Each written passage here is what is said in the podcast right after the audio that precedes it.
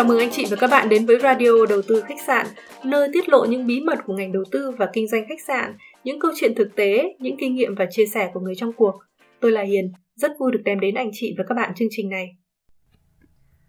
Gần đây thì chương trình Radio Đầu tư khách sạn có nhận được một số câu hỏi liên quan tới việc làm sao để bắt đầu kinh doanh khách sạn.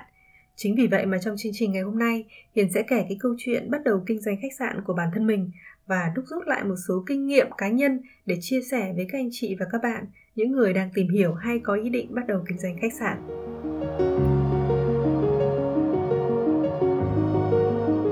Hiền bắt đầu bước vào lĩnh vực kinh doanh dịch vụ lưu trú năm 2017 với mô hình kinh doanh Airbnb mà mọi người hay gọi là kinh doanh homestay á. Ở đây mình sẽ gọi là kinh doanh Airbnb để phân biệt với hoạt động kinh doanh homestay, dạng nhà trọ hay là ký túc xá hiện đang khá phổ biến ở các thành phố lớn như Hà Nội hay Sài Gòn. Cái duyên mà kinh doanh ở trên Airbnb thật ra là rất là tình cờ. Ở thời điểm đó thì Hiền nhớ là Hiền đang làm tư vấn cho một công ty thiết kế nội thất tại Hà Nội và tụi Hiền có chạy một cái chiến dịch marketing có tên là căn hộ trải nghiệm. Tức là tại mỗi dự án bất động sản trong cái giai đoạn bàn giao thì bên Hiền sẽ thuê lại một căn hộ và làm nội thất và biến nó thành một cái showroom rồi mời mọi người tới để tham quan và trải nghiệm. Từ đó thì giới thiệu các cái sản phẩm, dịch vụ, uh, tư vấn thiết kế tới cư dân của dự án. Khi mà quan sát thấy hiện tượng khách đến xem chỉ tập trung vào cuối tuần, còn trong tuần thì rất là vắng khách, nên là Hiền đã đề xuất cho thuê lại cái căn hộ vào các ngày trong tuần từ thứ hai cho đến thứ sáu. Và nói là làm thì Hiền lập tức tìm hiểu và chỉ trong vòng 1-2 ngày thì đã niêm yết cái listing đầu tiên ở trên Airbnb và một ngày hai ngày sau đó là có đơn đặt phòng đầu tiên luôn. Vì rất là bận cho nên là mình không đăng bán hay làm thêm gì đó với cả cái listing đó. Tuy nhiên thì cái lượng đặt phòng rất là đều. Và ngay trong cái tháng đầu tiên thì công suất phòng của tụi mình đạt 30% và doanh thu đủ để trả tiền thuê nhà, tiền điện, tiền nước. Và đặc biệt là căn hộ vẫn có thể mở cửa đón khách xem nội thất vào hai ngày cuối tuần thứ bảy và chủ nhật khi mà đi nghiên cứu và tìm hiểu sâu hơn thì mình bị choáng bởi cái số liệu của ngành du lịch mà mình tìm được. Năm 2026, thời điểm đó là cái số liệu khách du lịch quốc tế tăng đột biến với tỷ lệ từ 26% từ mức gần 8 triệu lượt khách năm 2015 lên trên 10 triệu lượt khách quốc tế vào năm 2016. Chính vì vậy mà ở cái thời điểm năm 2017, đầu năm 2017 đó thì mình đã nảy sinh cái suy nghĩ rất là nghiêm túc về việc kinh doanh Airbnb và mình bắt đầu tìm hiểu Ờ, và tìm kiếm những người cùng chí hướng. Thông qua một cái người bạn cấp 3 thì Hiền đã gặp vài người quan tâm tới lĩnh vực kinh doanh Airbnb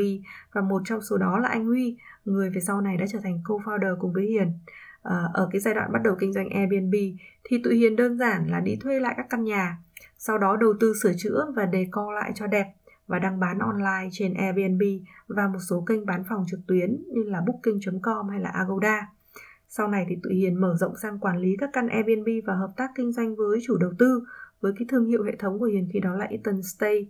Cái căn Airbnb lớn nhất mà Hiền đã từng quản lý khi đó là 12 phòng, tương đương với một cái khách sạn nhỏ hay là một cái nhà nghỉ. Vào năm 2019 thì công ty Cosi của tụi Hiền mới chính thức chuyển hướng sang các cái tài sản có quy mô và số phòng lớn hơn. Trong 3 năm đầu tiên khởi sự kinh doanh Airbnb và khách sạn thì tụi Hiền đã chứng kiến vô số những các cái sai lầm khiến cho mình tốn rất là nhiều thời gian và công sức nhưng mà đồng thời cũng học được rất là nhiều các cái bài học hữu ích mà ngày hôm nay thì Hiền sẽ chia sẻ để anh chị và các bạn có thể tham khảo và một số các cái bài học quan trọng trước khi mà mình bắt đầu sự nghiệp kinh doanh khách sạn. Lưu ý là cái kinh nghiệm này á, thì Hiền nghĩ là phù hợp nhất là áp dụng với những mô hình khách sạn hay là resort vừa và nhỏ nhé các bạn.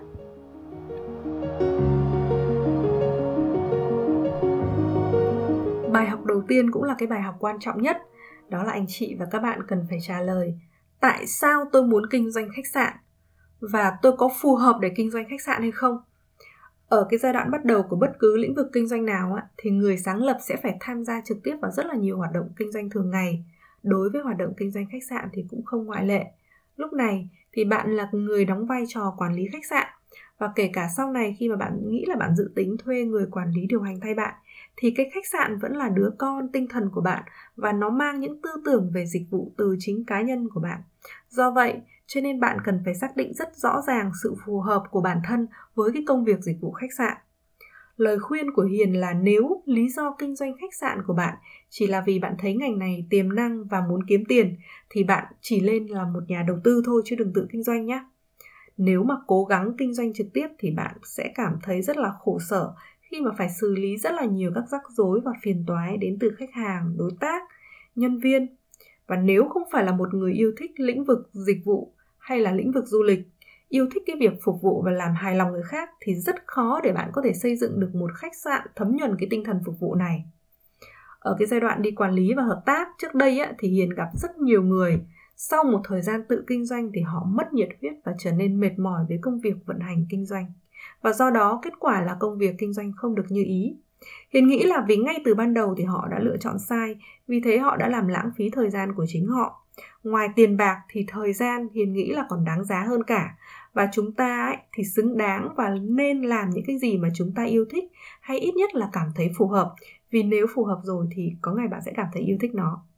Do vậy cho nên là nếu mà bạn có ý định kinh doanh khách sạn hay là bất cứ lĩnh vực nào cũng vậy thì hãy đặt câu hỏi đầu tiên cũng là câu hỏi quan trọng nhất, đó là câu hỏi tại sao? Và hãy đảm bảo rằng bạn chỉ quyết định bắt đầu thực hiện kinh doanh khi mà hiểu được rất rõ tất cả những khó khăn, phiền phức mà bạn sẽ phải đối mặt với những công việc kinh doanh này. Hãy nói chuyện và lắng nghe những người làm lễ tân khách sạn, nghe những câu chuyện của những người làm bộ phận buồng phòng hay bộ phận ẩm thực,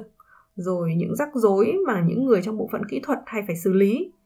hay là nghe những câu chuyện của những người làm quản lý khách sạn để bạn có một cái hình dung rõ nét nhất về những khó khăn này? Bài học thứ hai mà hiền muốn chia sẻ đó là việc nghiên cứu thị trường và lựa chọn địa điểm kinh doanh.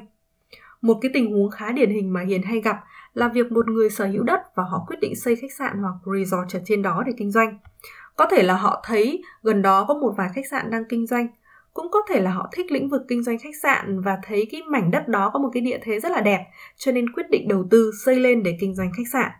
Rất rất nhiều người quyết định mua những mảnh đất ở ngoại ô hay là ở gần các khu du lịch, ví dụ như là ven biển hay là ở trên núi chẳng hạn, vì họ thấy giá tốt và họ nghĩ là nếu xây resort hay homestay hay là khách sạn ở đó thì sẽ rất là ổn và sẽ rất là có lời.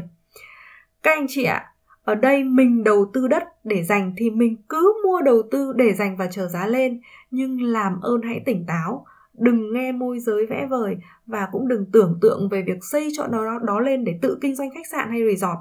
Sự tưởng tượng của anh chị sẽ chỉ khiến cho môi giới họ nhanh bán đất thôi. Và nó cũng có thể khiến anh chị mất tiền đầu tư xây dựng rồi sau này khốn khổ tìm người vận hành, bởi vì cái tình huống này diễn ra rất rất là nhiều tình huống như vậy rồi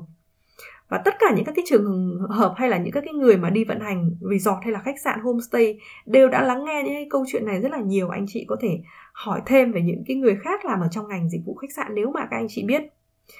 Và hiền thấy cái điều này thì lãng phí tiền bạc vô cùng.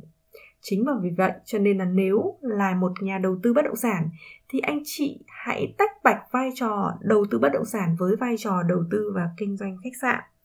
người kinh doanh khách sạn, họ sẽ đi nghiên cứu thị trường trước. Sau khi nghiên cứu thị trường kỹ rồi họ mới chọn địa điểm. Và đa số là sẽ đi thuê lại khách sạn và resort, hay là đi quản lý vận hành sau khi thấy cái địa điểm và thị trường phù hợp với ý định và chiến lược kinh doanh của họ. Việc nghiên cứu thị trường sẽ giúp anh chị và các bạn có thể xác định được đúng tập khách hàng mục tiêu, từ đó định hình nên sản phẩm dịch vụ mà anh chị và các bạn sẽ cung cấp và tính toán được nguồn lực cần thiết để thực hiện khi quyết định tham gia kinh doanh trong một thị trường thì họ mới đi tìm kiếm cái địa điểm và đây là một cái việc rất là quan trọng. Nó đóng góp từ 50 cho đến 70% mức độ thành công của dự án kinh doanh khách sạn. Đặc biệt là trong lĩnh vực khách sạn thì cái điều này nó lại càng càng quan trọng. Và một số các cái câu hỏi quan trọng mà anh chị và các bạn phải trả lời trong cái quá trình đánh giá một cái địa điểm kinh doanh khách sạn là như sau. Thứ nhất, đó là cái câu hỏi về quy hoạch. Vậy quy hoạch của cái khu vực mà anh chị và các bạn lựa chọn này trong vòng 3 đến 5 năm tới như thế nào? Anh chị và các bạn cần phải tìm hiểu và biết rất là tường, tường tận về việc này. Thứ hai, khu vực xung quanh địa điểm khách sạn có gì bất thường không? À, bạn anh chị và các bạn nên thực hiện khảo sát cái địa điểm khách sạn ở các cái khung giờ khác nhau vào các ngày trong tuần và các ngày cuối tuần để ghi chú lại những đặc điểm của khu vực xung quanh. Ví dụ như là cái khu vực xung quanh đó có công trình xây dựng hay không, có điểm nào gây ra tiếng ồn hay không? Mình lấy ví dụ như là à, quán bar hay là quán karaoke ở có ở gần đó hay không chẳng hạn. Vì cái điều này nó ảnh hưởng rất là nhiều cho đến khách đến khách mà lưu trú tại khách sạn của mình. Và thứ ba là các đối thủ cạnh tranh trong khu vực là những khách sạn nào? Và công suất phòng hiện giờ của họ đang đang là bao nhiêu? Đó thì đây trên đây là ba cái cái câu hỏi quan trọng nhất mà hiền nghĩ rằng là khi mà đánh giá một cái địa điểm kinh doanh khách sạn anh chị và các bạn hãy cố gắng để tìm và trả lời những các cái câu hỏi này trước khi mình bắt đầu.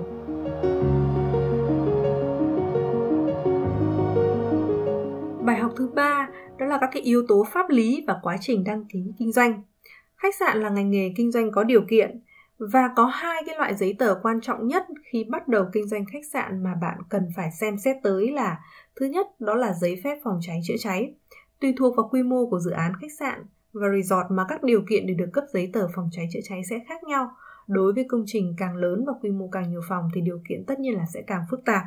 Thứ hai đó là giấy chứng nhận đủ điều kiện an ninh trật tự. Cái giấy này thường chỉ được cấp khi cơ sở kinh doanh có đầy đủ giấy phép phòng cháy chữa cháy. Ngoài hai giấy tờ này thì còn có những tờ giấy phép khác tùy trong, tùy từng trường hợp, như là giấy phép về môi trường hay là giấy chứng nhận vệ sinh an toàn thực phẩm trong hầu hết các cái trường hợp thì người chủ đầu tư sẽ là cái người xin cấp phép cho hai cái giấy tờ quan trọng này ngay trong quá trình xây dựng dự án khách sạn. Do vậy, cho nên nếu bạn là người đi thuê khách sạn thì nhiều khả năng là hai giấy tờ này đã có sẵn và đang được đứng tên của chủ đầu tư. Chính vì vậy nên là khi mà đi thuê khách sạn hay resort thì bạn cần hỏi bên cho thuê các cái giấy tờ này. Nếu mà bên cho thuê có sẵn giấy phép thì bạn có thể yên tâm sử dụng chính giấy tờ của họ trong suốt thời gian thuê thuê. Còn nếu khách sạn nào mà chưa có đủ giấy tờ này thì bạn nên đưa ra cái điều kiện là bên cho thuê phải có đủ giấy phép phòng cháy chữa cháy và an ninh trật tự trước khi ký hợp đồng thuê. Vì ở vai trò người đi thuê, nếu mà bạn phải tự làm thủ tục cấp phép phòng cháy chữa cháy thì chi phí sẽ rất là lớn và thậm chí là bạn không thể làm được khi các cái quy định về phòng cháy chữa cháy đang ngày càng chặt chẽ và khó khăn hơn, khiến cho rất là nhiều các cái công trình hiện tại không thể đáp ứng được yêu cầu mới về phòng cháy chữa cháy. Và cũng chính bởi vì thủ tục để đáp ứng các cái điều kiện kinh doanh khách sạn khá phức tạp, nên thông thường bạn sẽ phải chấp nhận để tên đăng ký trên giấy tờ là tên của bên cho thuê khách sạn để tiện làm việc với các cơ quan chức năng. Còn pháp nhân của bạn thì đóng vai trò là đơn vị quản lý hoặc đơn vị hợp tác kinh doanh. Về việc thành lập pháp nhân cho hoạt động kinh doanh khách sạn thì bạn có thể cân nhắc 3 hình thức sau. Hình thức thứ nhất là hình thức hộ kinh doanh cá thể. Nếu mà bạn xác định chỉ kinh doanh có một cái khách sạn thôi và không mở rộng thêm nữa thì bạn có thể thành lập hộ kinh doanh cá thể và đóng thuế khoán hàng tháng cho đơn giản về mặt thuế và báo cáo. Tuy nhiên, nhược điểm của nó là không thể xuất hóa đơn VAT và quan trọng hơn cả là bạn rất khó phân chia quyền sở hữu nếu như công ty có từ hai người góp vốn trở lên. Cái hình thức pháp lý thứ hai là công ty trách nhiệm hữu hạn và hình thức pháp lý thứ ba là công ty cổ phần. Anh chị và các bạn có thể lựa chọn một trong hai hình thức này nếu mà chúng ta có từ hai người góp vốn trở lên. Trong đó thì hình thức công ty cổ phần sẽ giúp anh chị và các bạn linh hoạt hơn trong quá trình phát triển sau này khi mà bạn muốn huy động vốn thông qua việc phát hành cổ phần riêng lẻ hoặc phát hành cổ phần ra đại chúng. Hình thức công ty cũng có một cái ưu điểm là anh chị và các bạn có thể lấy hóa đơn đầu vào và được khấu trừ thuế VAT trong quá trình hoạt động kinh doanh của mình. Lời khuyên của Hiền là ở giai đoạn đầu, trong suốt cái quá trình thành lập pháp nhân và ký hợp đồng thuê, nếu anh chị và các bạn đi thuê để kinh doanh khách sạn thì bạn nên có một cái bên tư vấn về pháp lý và tư vấn thuế. Bên tư vấn pháp lý sẽ giúp anh chị và các bạn kiểm tra các điều khoản trong hợp đồng và bổ sung các cái điều khoản và nội dung quan trọng giúp anh chị và các bạn giảm thiểu được rủi ro pháp lý, đồng thời giúp tư vấn kỹ hơn về hình thức pháp nhân phù hợp với dự định kinh doanh khách sạn của bạn. Và bên dịch vụ tư vấn thuế thì ngoài việc giúp chúng ta kê khai thuế hàng tháng hoặc hàng hàng quý thì họ cũng giúp anh chị và các bạn cung cấp thông tin về những quy định thuế mới, giúp chúng ta thực hiện việc tuân thủ luật thuế và đồng thời giúp bạn tối ưu thuế trong quá trình hoạt động kinh doanh. Trên đây là chia sẻ của Hiền về 3 bài học đầu tiên khi bắt đầu kinh doanh khách sạn.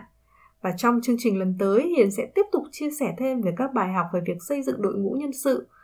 kinh doanh và tiếp thị, rồi quản trị tài chính và ứng dụng công nghệ trong hoạt động kinh doanh khách sạn.